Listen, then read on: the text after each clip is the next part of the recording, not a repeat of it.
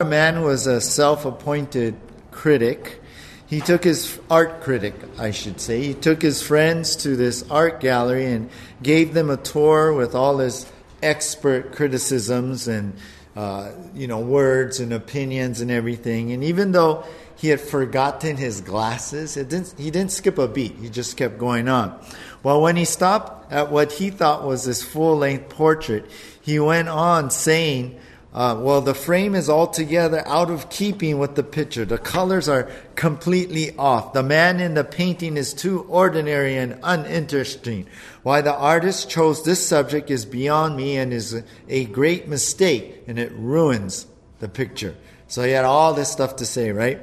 Well, his wife interrupted him as he was starting to go on, tapped him on his arm and pulled him aside and whispered, "Honey, you're looking at a mirror." Have you ever been so wrong in your criticisms, like so wrong? It's like, and then you become shamed. I've been shamed many times, Well, as we return to our Bible study in the book of Luke, Jesus asks us to stop being so judgmental and actually work on our own issues. And that should, with putting that inside of us, that should silence the criticism. That's the title of our message tonight. Silence the criticism. We're going to be studying Luke chapter 6, verse 37 through 42 as we make our way slowly through this chapter and this book. And so really God calls on us to do three things. Number one, to have a change of heart. Number two, have a change of mind. And number three, a change of sight. So those are the things that can help us to silence the criticism. So let's begin here. Number one, a change of heart. A change of heart. And here we're going to cover verse 37 and 38. But let's begin with just the first part of verse 37. It says here in Luke chapter 6, verse 37, "Judge not, and you will not be judged. Condemn not, and you will not be condemned." And we'll stop right there. We'll just take that portion right now. So Jesus has been teaching the Beatitudes, and remember last time we were in this book about loving your enemy. So he's flowing along here, and after he's talking about loving your enemies, Jesus goes on to address that critical kind of spirit, which is basically not love, right? That's not giving agape to your enemies. And so he says that by saying here in verse 37, "Judge not." Don't be so judgmental. The word judge here refers to like this negative, judgmental attitude that really focuses on someone else's faults by like tearing them down, with your thoughts, with your words and your opinions. That's that all criticalness we understand.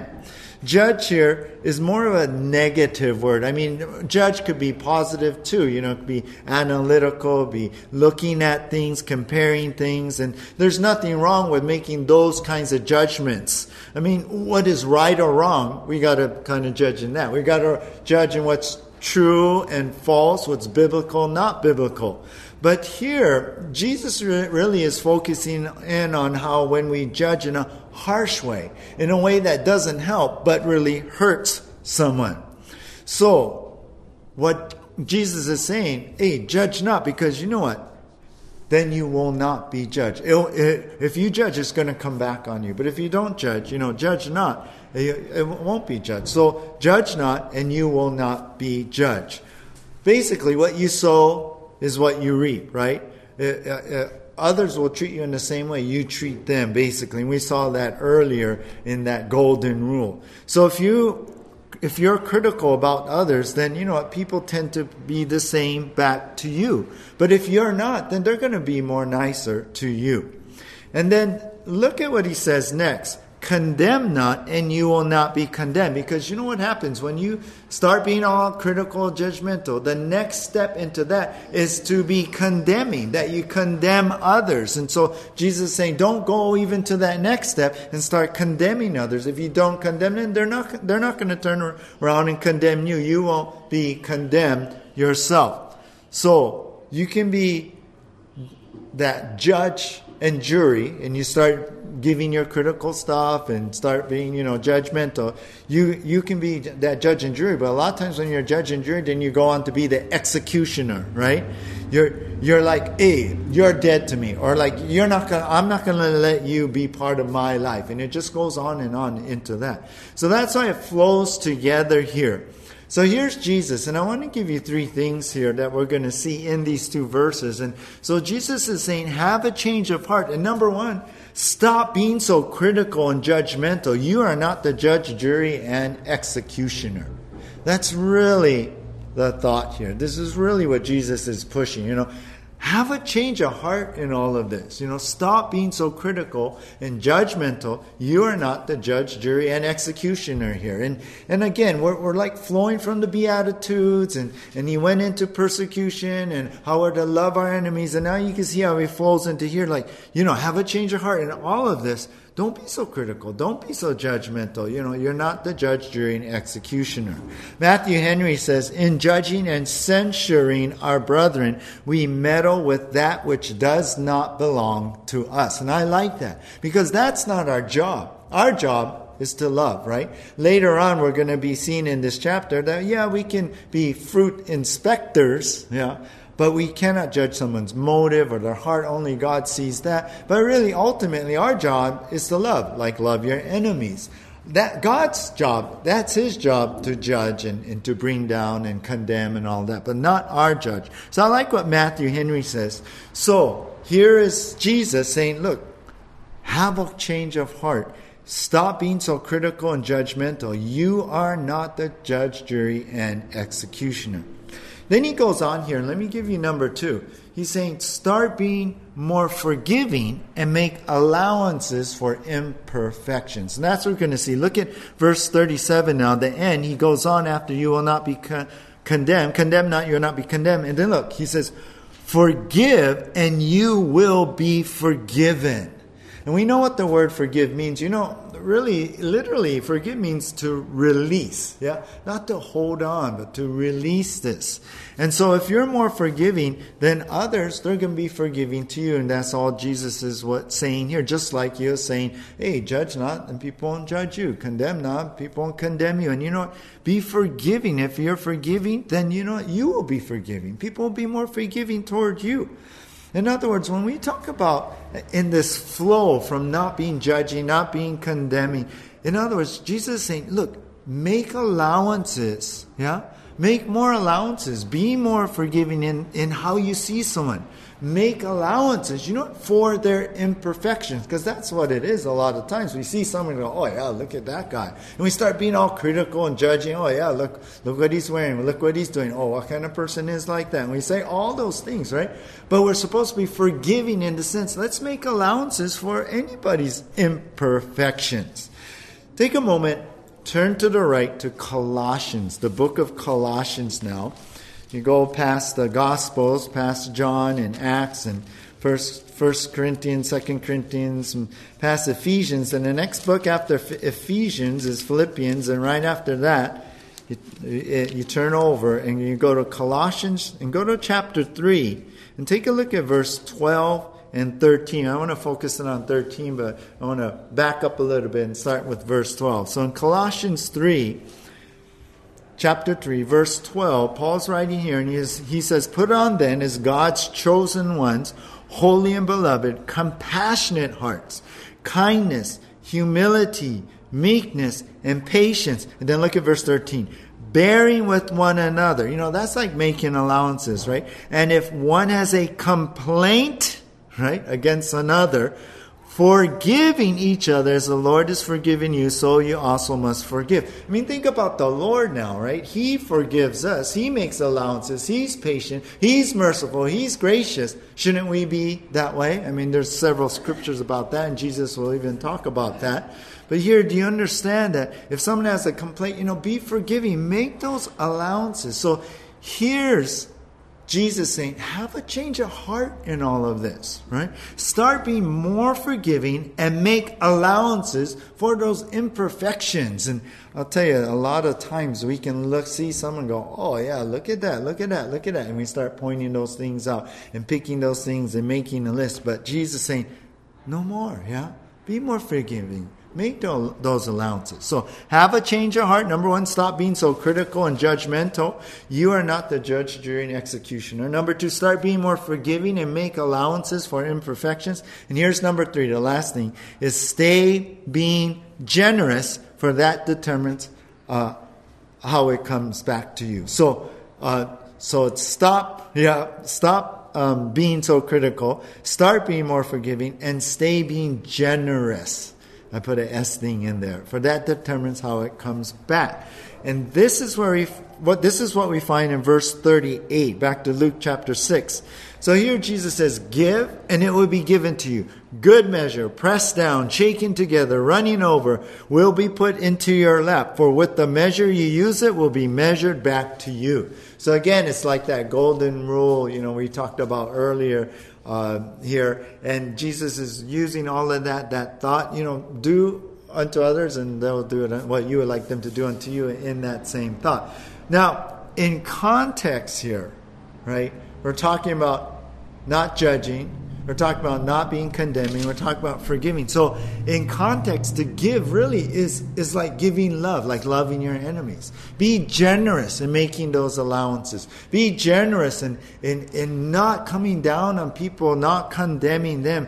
Give love, that's that idea. Not judge, condemn, make allowances. It's all that. Because what you give, it'll be given back to you. And then the way Jesus puts this is awesome. He says, look, you'll receive good measure. In other words, a good amount will come back to you. And you have to understand what he's talking about. In the ancient times, right, he's really referring to when they would carry the grain, or you buy grain, you would put it in a bushel. That's where you get that bushel, this big basket, right, of grain. So the idea is you'll get a good measure. Your basket will be full, and it'll be pressed down. The grain will be pressed down and shaken, so more can settle down. You could put more in it, and then more will put in an overflow. Will be running over into your lap. It'll be so much more. So that's the idea. This big basket of grain that will return to you when you're forgiving, when you're loving, when you're not judging, when you're not condemning. It's all going to come back. God's going to bless you back with more than maybe you gave, but as much as you gave, you're going to come back, because He says, "For as much, you give, it's going to be measured back to you." And think about it this way. The word I was thinking about is acceptance. Yeah, when we judge people, we're like rejecting them. Basically, when we're being critical, when we're condemning them, like rejecting them, right, putting them down. But He says, forgive them, make those allowances. Accept them as they are, who they are, what they're doing, right? Acceptance, and if you accept them, it's going to be measured back to you, and you will be accepted too. So what you give out, it's going to come back to you. Lewis Mayer was one of the founders of MGM, Metro-Goldwyn-Mayer, right? That movie studio. Well, when he was a little boy, he was nursing this black eye after a fight. And he tells of this time, and then he was nursing his eye. His mother told him to go outside, to go to the back of the house and call out to the hills, to the mountains, all the bad words and names that he used, against this person that he fought. And so he yelled out to the mountain all these names, and what echoed back was the same names, right? It just echoed back and came back at them. And then she said, "Okay, now I want you to do this. I want you to, shout out now, 'God bless you.'" And when he said that, it echoed back. "God bless you" came back to that. And you know what Mayer said? He never forgot that lesson. What you give out, is going to be measured back to you. So, do you understand what Jesus is saying here? Have a change of heart in all of this. Stop being so critical and judgmental. Start being more forgiving, and stay being generous. Yeah, because that's going to come back to you. Let me ask you this tonight. I should say this thing. Are you one who naturally, quote unquote, tends to be more critical or judgmental? What kind of personality or character are you? What's the first thought in your mind, or the first word out of your mouth you see someone or see something? Do you tend to focus on a person's faults and imperfections and then talk about it or then just say it. You know, we need to be careful because this is what Jesus is really addressing. You know, if you are that way, or even if you have a tendency, you know, in that way, or times come, be wary, right? Because any of us can be like this in what Jesus is talking about. Now, some people joke, some people make the excuses, well, I'm just giving you constructive criticism, right? You know, that kind of thing. And you know what? There is constructive criticism. There is times when we talk and we're straight with each other. But the context determines if you're judging in the sense that Jesus is saying, don't judge like that. You know, the context really determines it. Because, do you say that because you really care, or do you say it just because you don't like the person, or is it maybe out of pride? Some people out of a feeling of superiority, right? They're like, they think you're better, and so they're going to say those things. Or is it our flesh? It's so easy for our flesh to be so critical and hurtful and putting down people. And I mean, is it really your flesh, or is it the Holy Spirit prompting this? Examine your hearts. Examine why you're saying things. You know, examine that.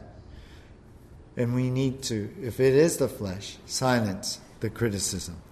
So, number one, we have to have a change of heart. Number two, we got to have this, a change of mind also. A change of mind. Look at verse 39. Verse 39, it says here, He also told them a parable. Can a blind man lead a blind man? Will they not both fall into a pit? And then verse 40, a disciple is not above his teacher, but everyone when he is fully trained will be like his teacher. And we'll stop there. So Jesus goes on here now in Luke chapter 6 in verse 39-40. And he basically brings in this parable. A parable is a story or analogy to help you understand a truth or a principle. That's why Jesus gave these parables, these stories, analogies. And so here he puts this parable out in a form of a question, really two questions. And first of all, he says, can a blind man, right here in verse 39, can a blind man lead a blind man? What's the answer? No, they can't. They both can't see, right? Then he puts out another question. Will they not both fall into the pit? Well, the answer is yes. Because they both cannot see. So what is he saying? He's basically saying, don't follow one who is blind to what God wants here. Yeah. Now, you don't want to be blind about this and just go with however, you feel and doing the criticism stuff. And don't follow those who are doing the same things because, guess what? Both of you guys are going to fall into that pit. So, don't follow one and don't go with one who's blind to what God wants here. Don't follow those who are so critical and judgmental all the time. For then Jesus says in verse 40, a disciple is not above his teacher. In other words, you will not be any better than that person you're following, any better than someone who's training you or who's influencing you, because you're going to be just like that person who trained you.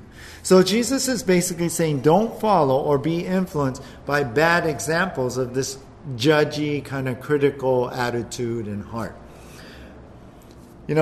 Jesus, if you think about it, was basically referring to the Jewish religious leaders of that time. Remember how the Pharisees were so caught up in themselves, were so caught up in their pride because they followed the law, right? They followed it to the T. On the outward, they presented themselves to be so godly, so holier, yeah? Holier than thou kind of, high maka kind of thing. And that was their attitude. So they always looked down on people. So out of their mouth came that judgy, critical kind of thing, looking down on people. So they are always harsh, negative, condemning. That's what came out of their mouths, and that's what they did with Jesus, right? They were unloving, unforgiving, unmerciful, and you know what? Jesus is basically saying, look, that doesn't represent God here. This isn't how we are to present ourselves. This isn't what it is. I mean, they thought they were, but they were so wrong. Jesus basically in Matthew 15:14 called them blind guides. He called them blind guides. Yeah, you say people should follow you, but you're blind yourself. Well, here's Jesus saying, have a change of mind to what is really a godly attitude. That's what he's really putting forth here. Be careful, of what you think is right, what you think is wrong, what's godly and all that. Have a change of mind to what is really a godly attitude and who you're really following. A little boy had a cage full of sparrows, hoping to teach them to sing real nice. He put a canary in a cage with them, thinking that canary would teach these sparrows not just chirp, but to actually sing. A few days later, he came running to his mother crying, "Mom, Mom, the canary is chirping like sparrows." The opposite happened, right? The opposite happened. Not what he expected. Well, there's probably more. There's one canary and more sparrows, so maybe that's what happened. But the thing, what I see about this story is that, we're so susceptible to be influenced, to be so critical. How easily it is for us to get into the flesh when someone's like, rah, about something. Oh, yeah. It's we can jump into the same kind of conversation. And maybe sometimes we do that because we feel like, well, we're trying to fit in or be one of the guys or gals or whatever. But, sometimes we just allow our flesh to just get into that and just run with it all. And then we end up being influenced and following along in that same path.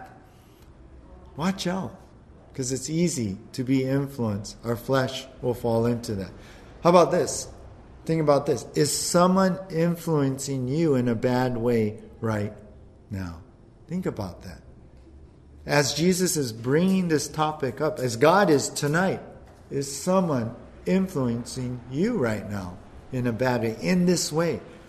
You know what they are? You got to make a change. You got to make a change. 1 Corinthians 15:33 says, "Do not be deceived. Bad company ruins good morals." Paul says that. Watch out now for bad company. And if God is speaking to you tonight, and maybe you're being influenced and you can't control yourselves in those circles, then you know what? I would humbly and graciously and quietly just not be around that anymore. Yeah?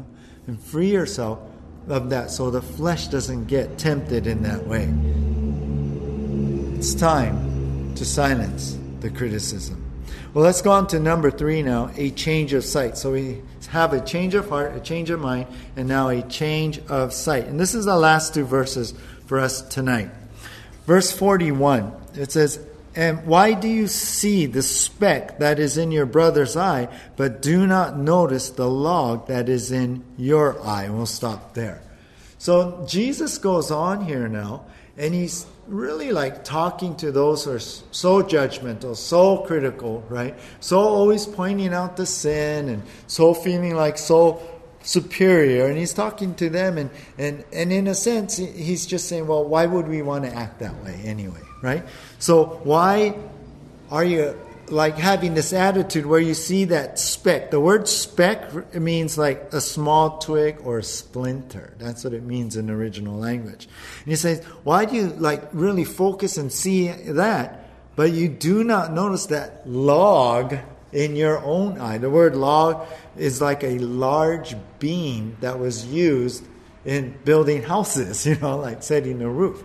So he's really contrasting this huge beam to a little splinter. So Jesus is saying, how can you basically spot this little splinter of sin in someone else, but then you overlook basically this log, this huge beam in your own eye? You look at the splinter sin there, but you have this huge sin inside of you. Every time I read this scripture, I remember a picture in my mind when my old college roommate, when we were at college, he put into my mind, we're talking about this, and he was saying, it's like, you're putting down this guy and he has a little splinter in your eye, and then my friend would put up his arm like there's this big log coming out his eye, and we're walking around like this, and like you're banging people in the head and poking them in the head and everything. So I never forgot that, thinking, that's so true, We can be so nitpicky about someone, so critical about someone. We ourselves, right, have this huge problem of sin within us. It's so easy, isn't it, to overlook your own sin and to spot someone else's sin. Why is that? Pride. It really is. Sometimes I think we feel better when we don't deal with our own huge sins, but we point someone else and we think we're better, right? But we're not when we have this huge sin. And you know what? What's real common is the sin that you point out in someone is a huge problem in your life. That's how you can see it so well. Maybe you're just trying to defer it, trying to what's the word? Put it on someone else because you don't want to deal with your own. So Jesus is, how can you so easily spot that splinter of sin in others, but you overlook your own huge sin? Then he says this in verse 42, how can you say to your brother, let me take out that speck or splinter in your eye, when you yourself do not see the log or that big beam that is in your eye? You hypocrite. First take the log out of your own eye, and then you will see clearly to take out the speck that is in your brother's eye. So Jesus is like, hey, how can you say this? You can't, How can you go and try and fix someone else when you have such a huge problem in your life? You're a hypocrite, by saying that, by pointing it out, being so like better than the other person and being so critical. Jesus said, you hypocrite. Don't be hypocritical and all that. You know what? First deal with your own sin before you deal with that other persons. Here's what Jesus is saying. Silence the criticism by first examine yourself first. Examine yourself. That's what you got to do. Before you start going after someone, examine yourself. That's how you can silence the criticism. And then you can help someone. You know why? Because then you will have compassion, right? When you humble yourself and you see your own sin, you see how God deals with you, and you see the forgiveness, and you see what you need to change, then you you approach someone not with this, I'm better than you, but I'm like you. I know what it's like. I've been through that. I've fallen here too. Let me help you. It's more of helping, not hurting. It's coming with compassion, not condemning that person. And McCaffrey said, make no judgments where you have no compassion. That's so good. When God has compassion, even though one day he's going to be judging this world and bringing judgment, you know what? It's not like he wants to, but he has to, but he has compassion in all of that. Think about how God deals with us. He has plenty of compassion, right? He loves us, even though sometimes he has to discipline us. It's with compassion. Abraham Lincoln said, "He has the right to criticize who has the heart to help." I like that. If you have a heart to help, then you're the one who has the right to criticize. I mean, it's okay. Again, there's constructive criticism. In that context of love, compassion, and helping, and in that right moment, and the Spirit moving. But if it's out of your flesh, if it's just just what you naturally like in the flesh you do, then that's not help. So here's Jesus saying, have a change of sight, and examine yourself first. And that's our last point. I've learned and learning and trying to do better, that after, my emotions are calmed down, I could think better. Sometimes something happens and emotions just go up. And before I make any action or say anything, I need to calm down. Like what I was thinking specifically, when someone comes and drops in on me and snakes my way, sometimes you get upset, especially, whoa, what are you doing? Kind of thing. And then I have to think a little bit, stop and think. And what I try and do is think like, Rick, how many times have I dropped in a wave, took a wave and dropped into the wave, and I didn't know someone was behind me. I'm going right or something, and I didn't know.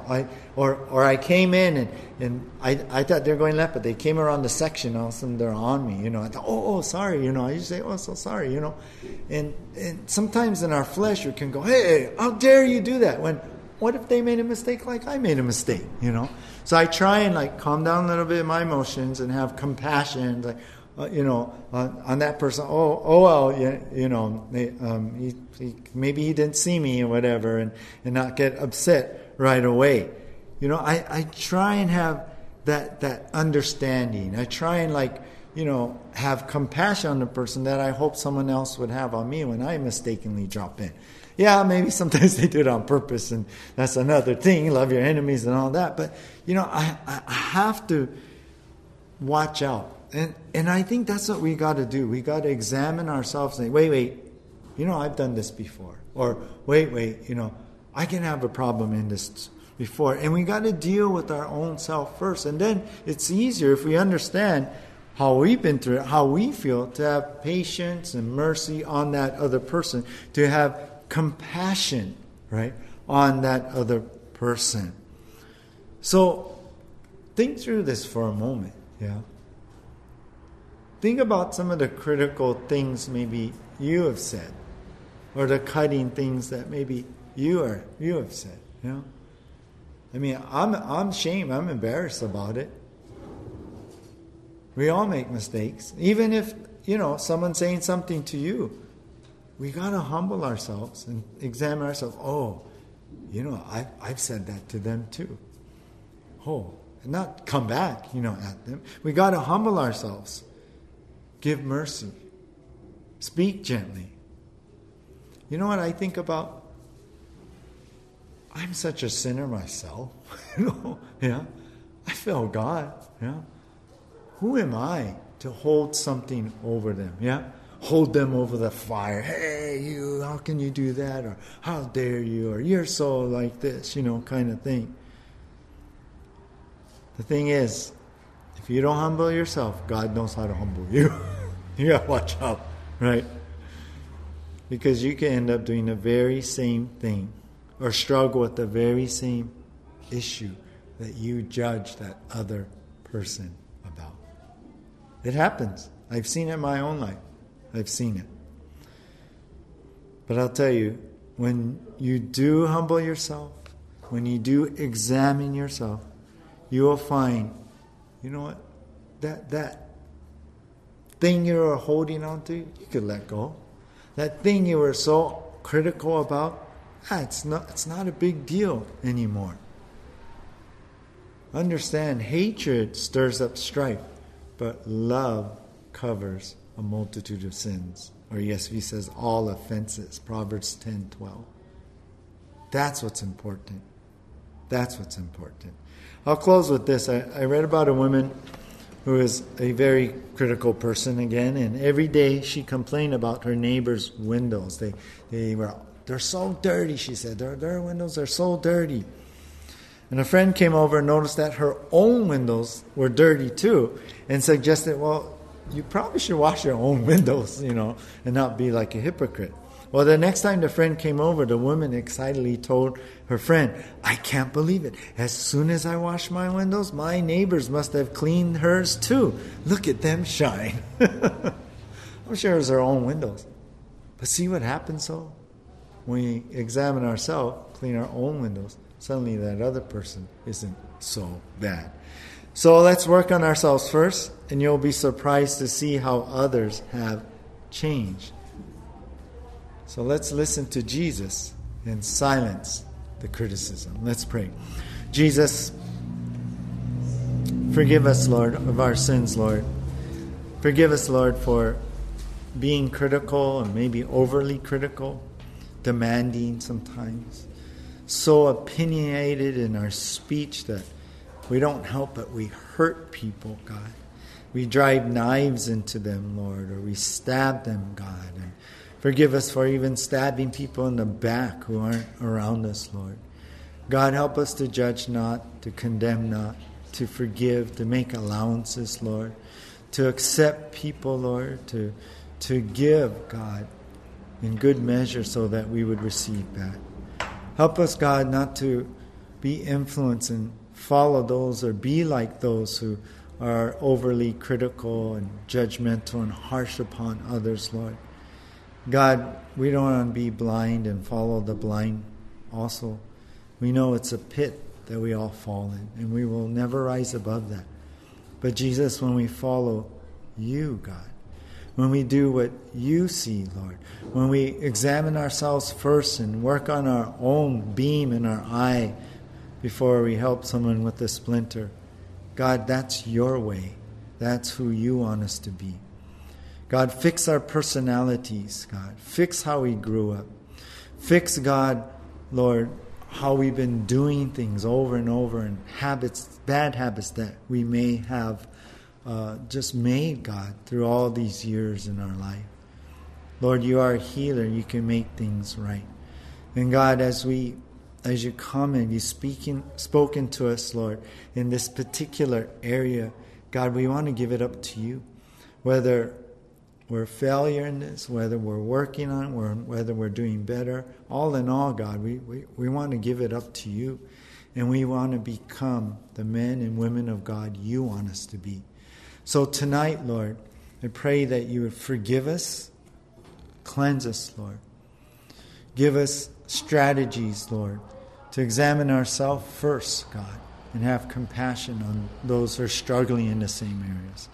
God, give us the strength, God, to not say things, Lord, that first come to our mind. To not give in to our flesh, Lord, but even have our mouth be sensitive to and controlled by the Holy Spirit. Let our tongue, our speech, be surrendered to you too, God. So, Lord, take our speech, our thoughts in our mind, what we hold in our heart, God. Lord, take it all and replace it with what you want, Jesus. So, Spirit, I pray for your healing touch upon us now. I pray for anyone who's connected online, struggling in these areas, Lord, that you would help them, and that tonight we would then be the night that we are freed, Lord, of the bondage to a critical mouth, and that you would give us, God, a mouth, Lord, that speaks gentle things, kind things, encouraging things, that doesn't hurt but helps, that doesn't tear down but builds up. Lord, help us tonight, and I believe that you're doing that right now, God. May this be a moment we're freed of this for the rest of our life. So here we are, God, a living sacrifice, Lord, presented to you. In Jesus' name, amen. Let's all stand and worship the Lord.